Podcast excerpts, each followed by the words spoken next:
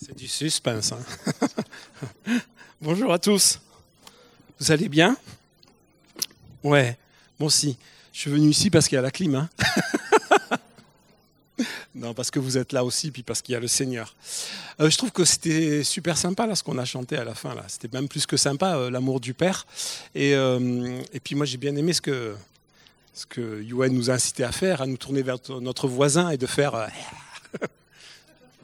je, vous inviterai à, vous lever et à faire un, si vous le sentez, bien sûr. Mais je pense que ça mérite bien un temps de hug, non Vous croyez pas?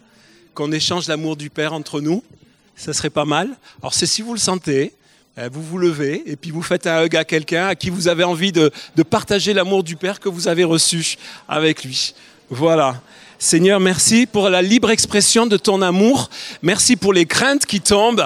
Merci parce qu'il n'y a pas de faille dans ton plan. Tu aimes tout le monde, tu aimes chacun et tu libères cet amour à travers des, hugs, des câlins si vous voulez, des câlins gratuits.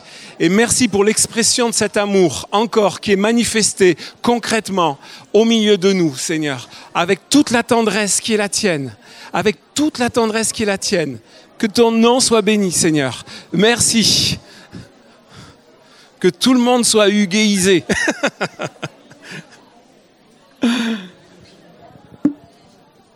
Allez-y, prenez le temps. Si vous voulez en faire plusieurs, allez-y. Si vous avez de la réserve et de la provision, allez-y. C'est le moment.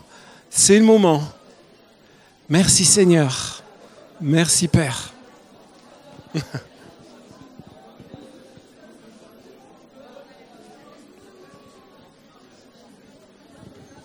Bon, je m'en- fais un petit aussi.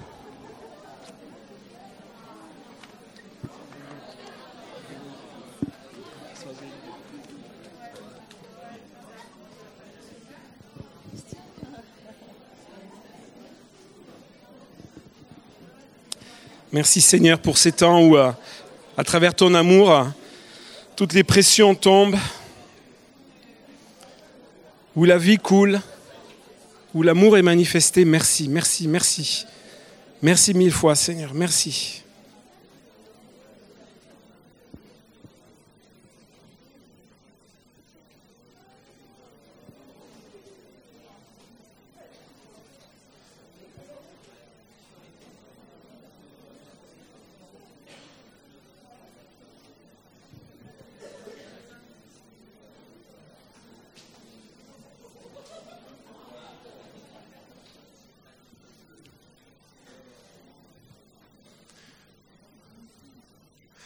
Ok. Bon, des moments comme ça, hein, on peut les recommencer, on n'a pas besoin d'entendre euh, les temps de louange. Je sais qu'il y a des spécialistes ici. Moi, je sais en tout cas souvent quand des gens se rencontrent euh, à l'épicerie, viennent se servir à l'épicerie, se font des gros hugs au milieu des, des- de l'huile, de la farine, euh, des produits frais, de la lessive, et c'est cool, et c'est chouette, et c'est vraiment bien. Une autre petite chose aussi avant que je commence ce message. Euh, on a parlé des guerriers amoureux là tout à l'heure. Ouais, ouais. Vous savez que c'est pas une notion. euh, Qu'est-ce que c'est encore cette notion abstraite de guerrier amoureux? Non, non. Vous savez que c'est tiré de l'histoire. L'autre jour, j'ai été invité à, partager la parole dans une église de, Toulouse qui est située juste à côté de la, gare. Le pasteur, c'est le pasteur Johnson, une petite église avec épicerie, tout comme il faut, et qui se tiennent au front. Si nous, on est au front ici au Mirail, eux aussi sont au front euh, à la gare. C'est pas toujours un endroit facile, mais ils tiennent le choc, ils tiennent le coup, ils sont pleins d'amour pour le Seigneur, ils sont pleins de foi et de zèle. Et ils sont dans une rue qui s'appelle la rue Bertrand de Borne.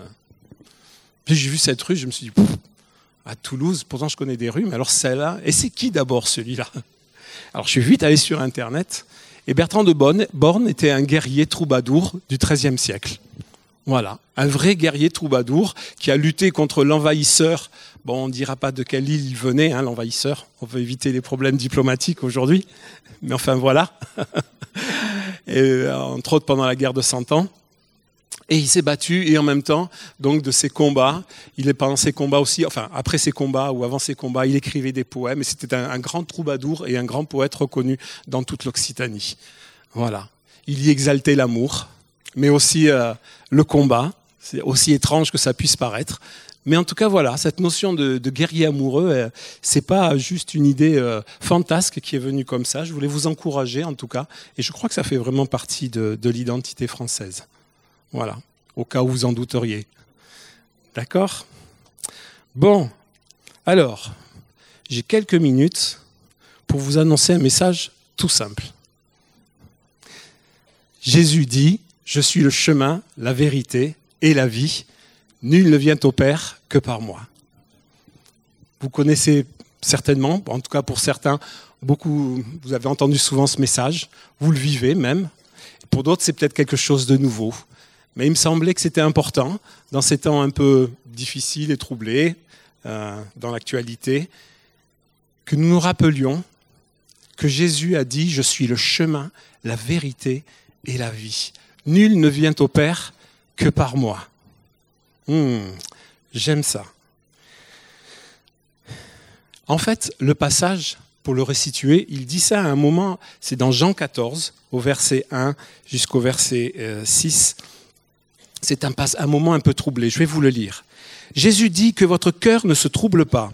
Ayez foi en Dieu, ayez aussi foi en moi. Dans la maison de mon Père, il y a beaucoup de demeures. Si ce n'était pas vrai, je, vous, l'aurais dit. En effet, je vais vous préparer une place. Lorsque je vous aurai préparé une place, je reviendrai et je vous prendrai avec moi, afin que vous soyez, vous aussi, là où je suis. Mais vous en connaissez le chemin. Thomas lui dit, Seigneur, nous ne savons même pas où tu vas. Comment pourrions-nous savoir par quel chemin on y parvient? Jésus lui répondit, Je suis moi le chemin, la vérité et la vie. Personne ne va au Père sans passer par moi. C'était un temps troublé pour les, disciples. Ils avaient suivi Jésus pendant trois ans. Et euh, juste avant ce passage, alors qu'ils étaient à Jérusalem, alors qu'ils y étaient rentrés quelques jours plus tôt sous les acclamations, tout le monde voyait en Jésus la solution, le roi d'Israël, celui qui allait amener la paix, celui qui allait amener le, règne de Dieu, le royaume de Dieu, qui allait amener la justice, la guérison il leur dit, mais il faut que je meure. Il faut que je meure. Et un de ses disciples les plus ardents, Pierre, lui dira, mais ah non, tu vas pas faire ça. Et Jésus lui dit, arrière de moi, c'est là ce qui m'attend, et je dois donner ma vie. Et les disciples sont troublés, ils ont tout misé sur Jésus.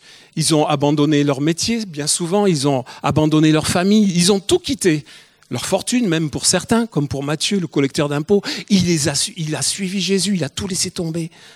Et là, il leur dit, mais je m'en vais. Il faut que je meure. Pour que vous viviez, il faut que je meure. Et Thomas lui dit, mais plein d'inquiétude, se fait le porte-parole de tous les autres disciples. Il dit, mais, mais en fait, Seigneur, quel aveu Ça fait trois ans qu'on te connaît, ça fait trois ans qu'on est avec toi, mais on ne sait même pas où tu vas. Et alors, euh, franchement, comment on pourrait savoir par quel chemin tu vas passer? On peut dire aujourd'hui que Thomas et les, disciples, ils n'étaient pas encore apôtres, ils étaient plutôt déboussolés. Qui déjà a été déboussolé dans sa vie ici? Et peut l'être encore C'est pas un péché. Le péché, c'est de ne pas le reconnaître. et pas d'en avoir conscience, en tout cas, et de rien faire. Avant, vous savez, la boussole, c'était donc l'instrument qui permettait, c'est toujours d'ailleurs l'instrument qui permet de nous diriger vers le nord et de nous donner une direction. Maintenant, il y a beaucoup mieux. il y a le GPS. Vous imaginez Jésus? GPS dernier cri. Bonjour, je suis ton chemin, je suis la vérité, je suis la vie, et je connais ta destination. Voilà le modèle de GPS qu'il y avait il y a 2000 ans. c'est pas mal quand même. Je peux vous dire qu'au jour d'aujourd'hui, c'est le meilleur GPS qu'on peut avoir. Et c'est celui qui ne nous trompera jamais de route, qui ne nous fera jamais faire fausse route. Ce Jésus-là, c'est notre GPS. Alors peut-être que vous êtes DGPSé. On invente des nouveaux mots ici. Peut-être que vous êtes DGPSé, ça peut arriver. Quel que soit, peut-être qu'aujourd'hui, vous êtes venu ici euh, en vous disant, bon, je crois en Jésus, mais, mais je ne sais pas trop où j'en suis en ce moment. Je ne sais pas trop où je vais. Ou peut-être que vous ne croyez pas du tout encore en Jésus. Parce qu'on vous a invité. Et que peut-être que vous êtes ici, venu ici pour, euh, c'est presque un non-choix. On vous a dit, mais on m'a invité, je vais bien voir. Je suis un peu au bout du rouleau où je suis, je suis plein de questions et, et je vais bien voir ce qu'on va me dire. Je vais bien voir, je vais bien recevoir. Mais quelle que soit votre situation, quel que soit votre état d'esprit, quelle que soit votre motivation pour laquelle vous êtes venu ici, vous êtes au bon endroit avec Jésus. C'est le GPS, c'est l'arme fatale. Je suis, bonjour, je suis le chemin. Moi, j'adorerais avoir un GPS comme ça, en tout cas, dans ma voiture. Parce qu'en plus, il connaît ma, ma destination. Pas besoin de GPS si on ne veut pas aller quelque part. Mais on a tous besoin d'une destination. Et ça, nous le partageons tous. Et Jésus nous le dit, il va droit au but. Il dit, personne ne va au Père sans passer par moi. Si vous me connaissez, vous connaîtrez aussi mon Père. Donc c'est que notre destination finale, c'est de rencontrer Dieu. C'est de rencontrer le Pierre, c'est de rester, de demeurer et de vivre éternellement avec lui. Donc Jésus est le chemin. On va y revenir. La vérité, la vie. S'il y a un chemin, c'est qu'il y a un parcours. S'il y a un parcours, c'est qu'il y a de la distance. C'est qu'il y a des étapes. C'est qu'il y a toute une suite de choses. Et je dirais même que le chemin, c'est l'histoire. En tout cas, l'histoire fait partie du chemin. Des fois, on se dit, c'est long. des fois, on se dit, mais à quoi ça sert tout ça? On peut se poser des questions métaphysiques. D'ailleurs, nous sommes la seule espèce animale qui nous posons des questions métaphysiques. Et pourtant, nous ne sommes pas la plus intelligente. Vous saviez ça? Nous ne sommes pas l'espèce la plus intelligente? Ça vous embouche un coin? Ah ah Quel est l'animal plus intelligent que l'homme?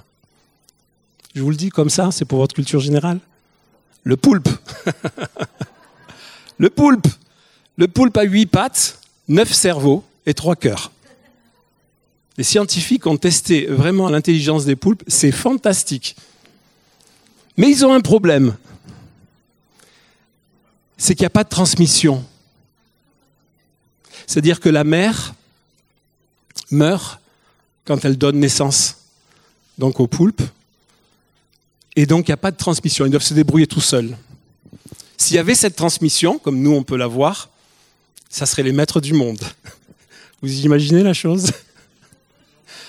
Pas trop, hein Ça fait un peu désordre. Donc voilà, je vous rassure, nous ne sommes pas l'espèce la plus intelligente. Mais par contre, nous sommes l'espèce qui se pose des questions et qui, donne un, et qui cherche un sens à sa vie. Et donc, pour trouver un sens à sa vie, il y a un chemin. Est-ce que vous avez remarqué les évangiles euh, les évangiles particulièrement de Matthieu et de Luc, par quoi ils commencent Pratiquement. Enfin, Matthieu, c'est en premier, Luc, c'est au chapitre 3. Il commence par la généalogie de Jésus. Alors, la généalogie de Jésus, dans Matthieu, commence par euh, euh, Abraham et va jusqu'à Jésus. Et dans Luc, c'est le contraire. Ça commence carrément de Jésus et ça va même jusqu'à Adam. Il y a toute une histoire là. Et au début, je me disais, mais franchement, c'est barbant la généalogie, quoi. Jusqu'à un moment où j'étais attiré par le fait que ça a un rapport aussi avec le chemin. Jésus n'a pas arrêté tout au long de son parcours de dire qu'il venait de quelque part. Il venait du ciel, mais aussi il était pleinement homme. Et cet enracinement dans l'humanité, elle avait aussi un point de départ et des histoires, les amis. Lisez un peu la généalogie, particulièrement celle de Matthieu. C'est super intéressant. Parce que là sont citées, pour certains, les filiations avec le père et la mère. Que d'histoires, les amis, que d'histoires. Et on se dit, mais franchement, waouh. Est-ce que je voulais, que je vous dise un petit peu quelques euh, passages, je dirais, euh, un peu qui nous semblerait, euh, comment dire, pas très euh, catholique, ou en tout cas pas très cachère dans l'histoire de Jésus. Vous savez que ben, dans la généalogie de Jésus, il y a Jacob. Bon, Jacob, vous avez ce qu'il a fait. Hein il est allé piquer le droit d'aînesse de son, de son frère. C'est pas très joli ce qu'il a fait. Il était connu pour être rusé et menteur. Mais Dieu l'a béni. Et il lui a donné donc une descendance. Un peu plus tard, qu'est-ce qu'on voit? Vous savez qu'il y a une prostituée dans la généalogie de Jésus? Il la prostituée, celle qui a sauvé les espions de Jéricho, ceux qui étaient venus pour espionner la ville de Jéricho, à qui elle a donné l'hospitalité, qu'elle a permis, leur a permis de s'évader, elle a menti pour eux, elle a passé un, un, marché avec eux en disant mais je reconnais que Dieu est vivant, je reconnais que Dieu vous a donné cette terre, souvenez-vous de moi et de ma famille. et cette prostituée-là a eu la vie sauve et a habité au milieu d'Israël jusqu'à aujourd'hui.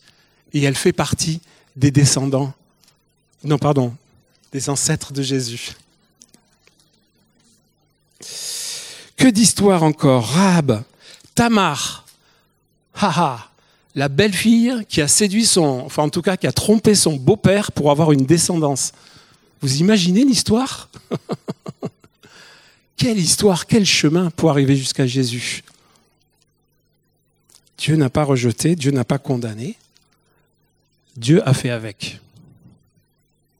Dieu a fait avec. Encore une histoire, une dernière pour la route, l'histoire de, David, Salomon, hein, qui est le fils vraiment d'une relation adultérine, pour lequel David est allé même jusqu'au meurtre, puisqu'il a fait tuer le mari de cette femme qu'il a désirée. Franchement, c'est pas cachère toute cette histoire-là. C'est pas cachère. Et sur ce chemin, des fois, vous savez, on s'enferme un petit peu dans des prérequis, dans des préjugés. Et on a des drôles d'histoires, vous savez. Et Dieu les considère avec amour et tendresse parce qu'il sait là où il veut nous faire aller. Et là où il veut nous faire aller, c'est avec lui. C'est avec lui. C'est d'être réconcilié avec lui. Et cette destinée, elle passe par ces chemins-là. C'est bizarre des fois la vie. Est-ce que je vous ai déjà raconté euh, comment vous avez failli échapper à, ce message Non Quand j'étais enfant, j'avais une dizaine d'années, un jour on vient frapper à notre porte. C'était vers 9 h du soir. C'était en hiver, l'homme avait un, un gros euh, imperméable, enfin c'était, voilà, il était tout trempé, tout jour de pluie, il frappe à la porte tout excité, on, entend tambouriner. Mon père va ouvrir la porte, tout inquiet. Et puis là, il tombe sur ce gars qui lui saute dans les bras et qui lui dit Ah, Clément, Clément, je t'ai retrouvé enfin. 25 ans que je te cherche. 25 ans. Nous, les enfants, on était à côté, un peu apeurés. On se demandait Mais qu'est-ce qui se passe? Qu'est-ce qui se passe? Et le gars, tout excité, mais il attend même pas d'enlever son chapeau, son imperméable. Il se met à raconter l'histoire. Les enfants, les enfants, c'est votre père. Il m'a sauvé la vie. Il m'a sauvé la vie, votre père. On l'a calmé un peu, il s'est assis à la table, et mon père, bien sûr, l'a reconnu. Ah, Rossetti C'était un camarade, de, bien sûr, de, guerre, un soldat comme lui, et il nous a raconté le fin mot de l'histoire. Un jour qu'ils étaient euh, euh, en pleine reconnaissance, ils ont été pris sous le tir d'une batterie de canons anti-chars. C'était terrible ces canons, toute une batterie. C'était dans les Vosges. Et ils se sont fait canarder. Et ils étaient dans des engins blindés, ils ont dû sortir et ils ont dû aller se réfugier dans des trous. Et mon père et cet homme se sont retrouvés dans un trou. Et ils étaient soumis à ce bombardement. Et mon père a dit à, cet homme, il lui a dit, il faut qu'on sorte de là. Il faut qu'on sorte de là. Et, cet homme lui a dit, non, moi je veux pas. Je veux pas, je veux pas. Si on sort, on va se faire dégommer. Et mon père lui dit, non, il faut sortir, absolument, il faut sortir. Et il l'a traîné hors du trou. Ils n'avaient pas fait 100 mètres qu'en plein là où ils étaient, un obus est tombé. Voilà comment vous avez pu échapper à ce message. vous auriez pu échapper à ce message. Mais voilà l'histoire, le chemin. C'est important le chemin. C'est important de savoir d'où on vient. C'est important de savoir toutes ces choses. C'est important de savoir que quelque part, Dieu, il avait un regard sur nous bien avant qu'on soit créé, bien, avant qu'on arrive, qu'on soit sur cette terre, et qu'il avait un regard de compassion, d'amour pour euh, ceux qui nous ont précédés. Ça, c'est une preuve de son amour. Et Jésus est là. Il est le chemin.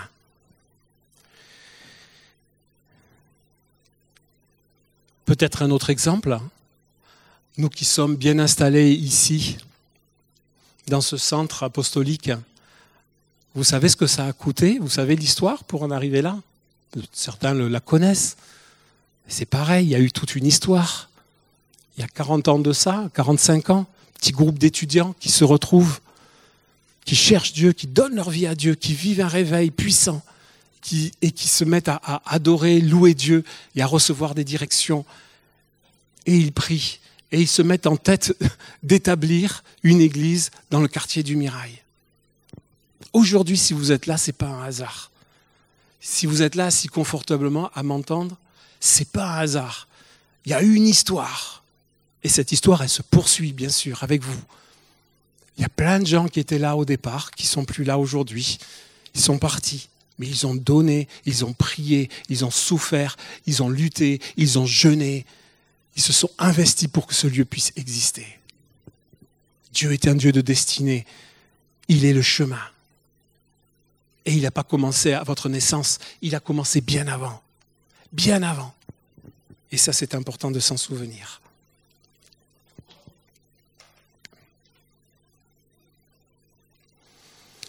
Je suis la vérité. J'aime bien ce passage dans Jean 8, 32 qui dit Si vous demeurez dans ma parole, vous êtes vraiment mes disciples, vous connaîtrez la vérité et la vérité vous rendra libre. Dans le GPS de Jésus, il va pas vous faire des entourloupes. Hein. Moi, je connais certains GPS. Euh, il vous fait passer par des trucs. Euh, mon vieux, t'es pas à jour dans ton logiciel. Hein. le logiciel de Jésus, lui, il est à jour. Et il nous, fait, ah, il nous fait marcher dans la vérité.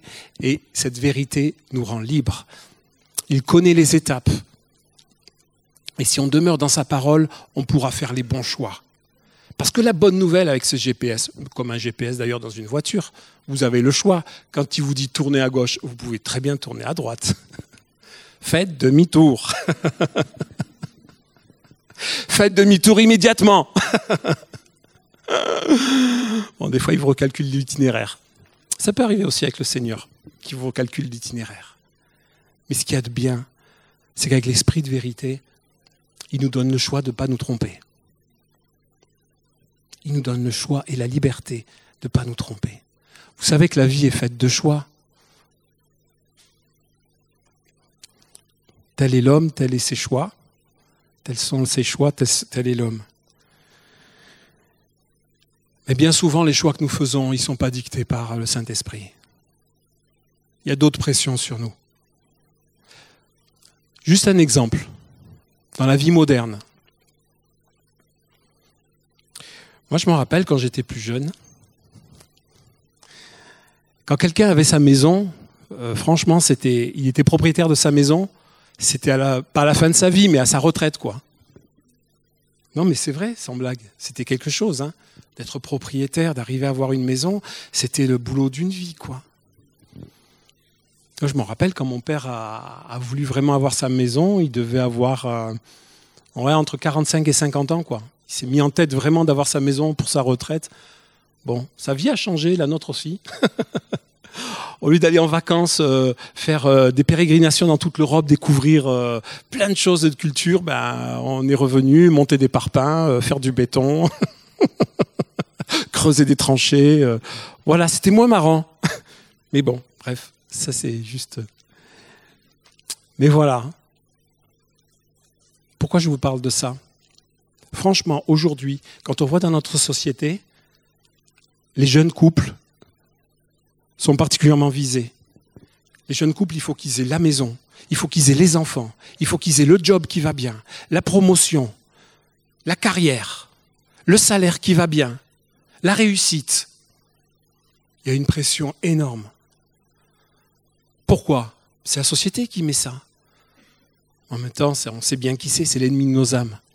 Conséquence, combien de jeunes de familles de jeunes couples ne supportent plus la pression et finissent par divorcer. Vous allez voir dans les agences immobilières, on a plein de maisons comme ça, qui ont été construites par des, jeunes couples qui malheureusement doivent vendre parce qu'ils ont été trop sous pression. Ils ont fait des choix qui n'étaient pas les leurs. Ils ont fait des choix qui n'étaient pas les leurs, mais les choix de la société. Mais heureusement, quand on suit Jésus, il est la vérité, le chemin, la vérité. Lui, il vous instruira dans toute la vérité. Vous connaîtrez la vérité et la vérité vous rendra libre, vous affranchira. Et cette vérité nous permet de faire les bons choix.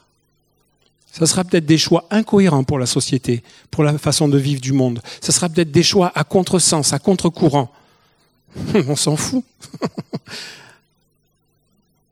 si ces choix, on les fait librement et de façon vraiment inspirée par le Saint-Esprit, on a déjà notre, notre récompense.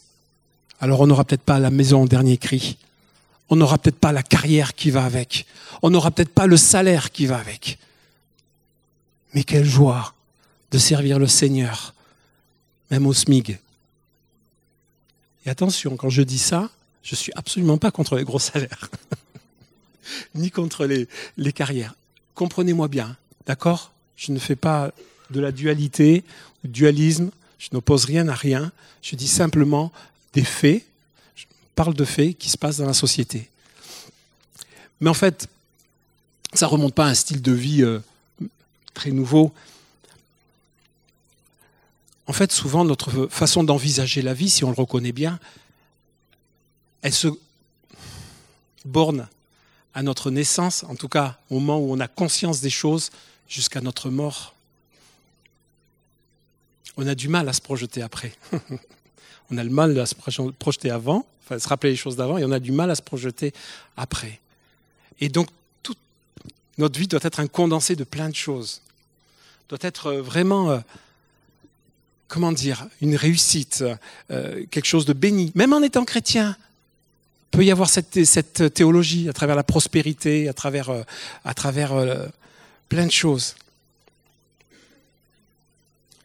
Bien souvent, il nous manque de la perspective dans nos vies avec le Seigneur. Et lui, il nous la donne. Il nous donne la perspective, le Seigneur. Nos vies ne, s'arrêtent pas aux 40 ans, 50 ans, 60 ans, 70, 80 ans. Elles ne s'arrêtent pas là. Qu'est-ce qu'il nous dit? Dans Jean 11, 25, il nous dit euh, Moi, je suis la résurrection et la vie, lui dit Jésus. Celui qui place toute sa confiance en moi vivra, même s'il meurt. Et quiconque vit et croit en moi ne mourra jamais, une autre traduction dit ou ne mourra point pour toujours. Je répète, je suis la résurrection et la vie, lui dit Jésus. Celui qui place toute sa confiance en moi vivra même s'il meurt. Et quiconque vit et croit en moi ne mourra jamais. Crois-tu cela? C'est l'apôtre Paul qui disait, si vous croyez en Jésus, rien que sur cette terre, rien que pendant la durée de votre vie terrestre, alors vous êtes les plus malheureux des hommes. Vous êtes les plus malheureux des hommes. Jésus nous donne une perspective. C'est pourquoi la mort n'est pas une fin pour les chrétiens, mais le début de quelque chose d'autre. C'est mes convictions, vous n'êtes peut-être pas forcé d'être d'accord, ce n'est pas un souci, mais je me sens la liberté de vous en parler. J'ai dit ça l'autre fois, j'avais été invité à, donner un message pour un enterrement, et je sais que ça a touché beaucoup de monde. La mort n'est pas une fin pour les chrétiens, elle est le début de quelque chose d'autre elle est un passage, elle est une étape. Jésus nous donne la perspective. Lui seul peut nous donner cette perspective. Parce que c'est celui qui croit en lui qui vivra éternellement. Il y, en a qu'un qui a dit ça sur cette terre. Je ne vais pas faire de pub pour, ou de parler d'autres religions, mais regardez bien, étudiez un peu, vous verrez bien, il n'y a qu'une seule personne qui a pu dire ça. Celui qui croit en moi ne mourra point, mais il aura la vie éternelle. Waouh Ça décoiffe, non? Moi, franchement, je peux vous dire, ça me soulage, quelque part. Du résultat, de la pression d'avoir, d'obtenir, de faire même. Pourtant, j'aime bien faire, vous le savez. Mais ça me dégage complètement. c'est le début de quelque chose d'autre. Et j'espère en Jésus pour après.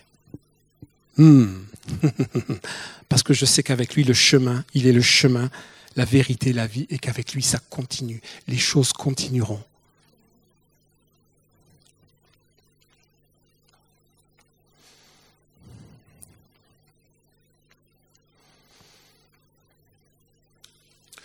Ouais. ça a du sens de se rappeler ça. Je pense qu'on manque de perspective, les amis, des fois. Je nous le rappelle simplement, c'est juste un rappel. Nous avons besoin de voir plus loin. Alors ne vous trompez pas aussi sur mes paroles. Hein. Les chrétiens ne sont pas des candidats au suicide. Hein. je dis sans souriant, mais ça peut être une question aussi. Jésus n'était pas un candidat au suicide quand il a dit euh, à ses disciples, mais il faut que je meure. Non, non, il savait exactement ce qu'il attendait et ce pourquoi il avait été envoyé et ce par quoi il devait passer. Il le savait, gloire à Dieu, que nous puissions savoir aussi, nous aussi, ce qui nous attend. Ça a été le même cas avec Paul. Paul, vous savez, quand il a dû partir à Rome pour son deuxième voyage, mais tous les frères, ils se sont tous réunis, ne pars pas, ne pars pas, c'est la mort qui t'attend là-bas. Mais Paul savait que, il savait que c'est ce qu'il attendait là-bas.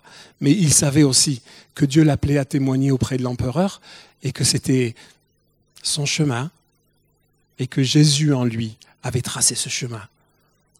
Voilà. C'est des, perspectives, je dirais, euh, qui peuvent paraître euh, oh, de quoi il parle. Mais non, c'est juste la vie. C'est juste la vie, c'est juste notre vie avec le Seigneur.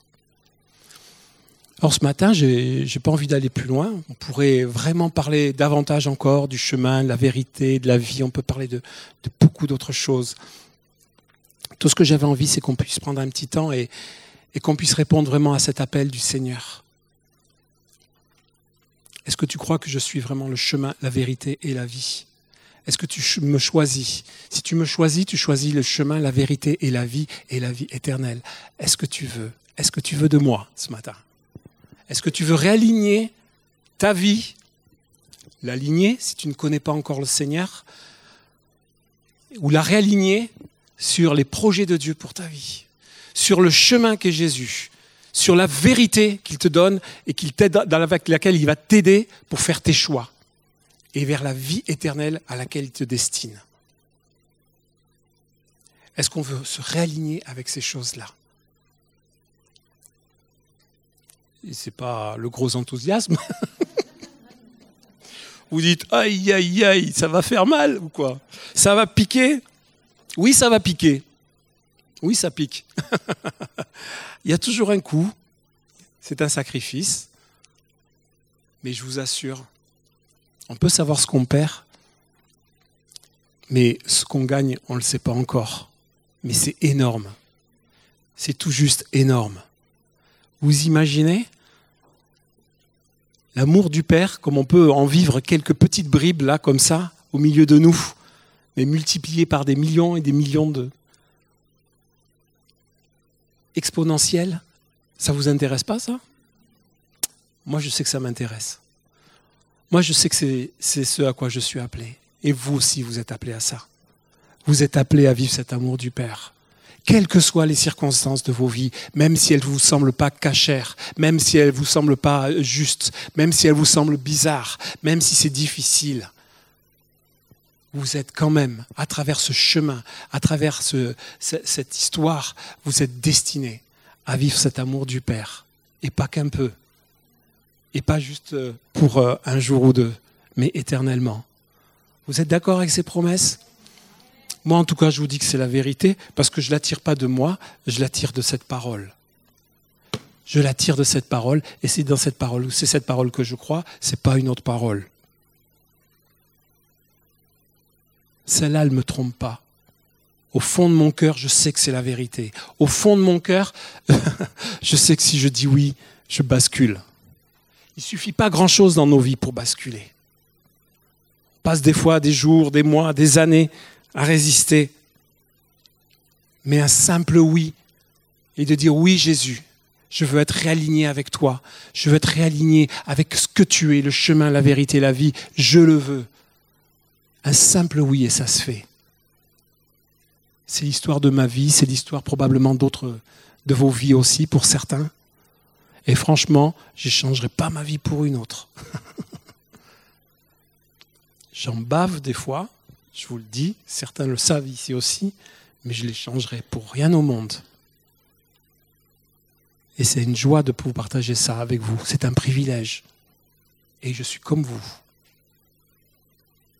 un enfant de Dieu qui n'est pas perdu sur cette terre, qui sait où il va, qui connaît sa destinée et qui est libre de faire ses choix dans la vérité. Amen. Alors levons-nous. Quelqu'un peut se mettre. Hein. Je veux vraiment euh, vous inviter à, vous approcher. On va prendre un chant. Et puis, euh, voilà. Si vous voulez donner cet accord au Seigneur, ben c'est le moment. C'est le moment.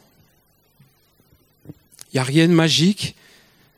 Il n'y a rien de, convenu. C'est juste un temps de, de cœur à cœur entre le Seigneur et nous ce matin. C'est juste oui Seigneur. Tu es vraiment le chemin, la vérité la vie. Et nul ne vient au Père que par toi. Et je veux passer par toi, Seigneur, ce matin.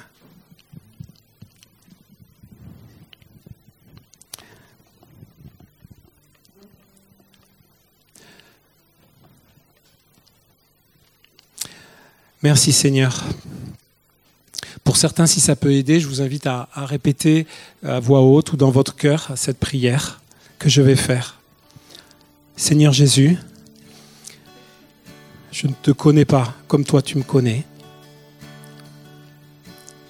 Mais ce matin, tu m'appelles et je veux répondre à cet appel. Seigneur, je veux reconnaître même si je n'en comprends pas tous les termes, que tu es le chemin, la vérité, la vie. Et que si je veux venir au Père, je dois passer par toi. Alors je passe par toi ce matin. Je m'abandonne entre tes bras. Je te choisis, toi qui as donné ta vie pour moi qui a souffert et qui est mort à la croix, je reconnais que ce sacrifice est pour moi ce matin. Change ma vie. Viens dans mon cœur. Viens dans toutes les dimensions de mon être.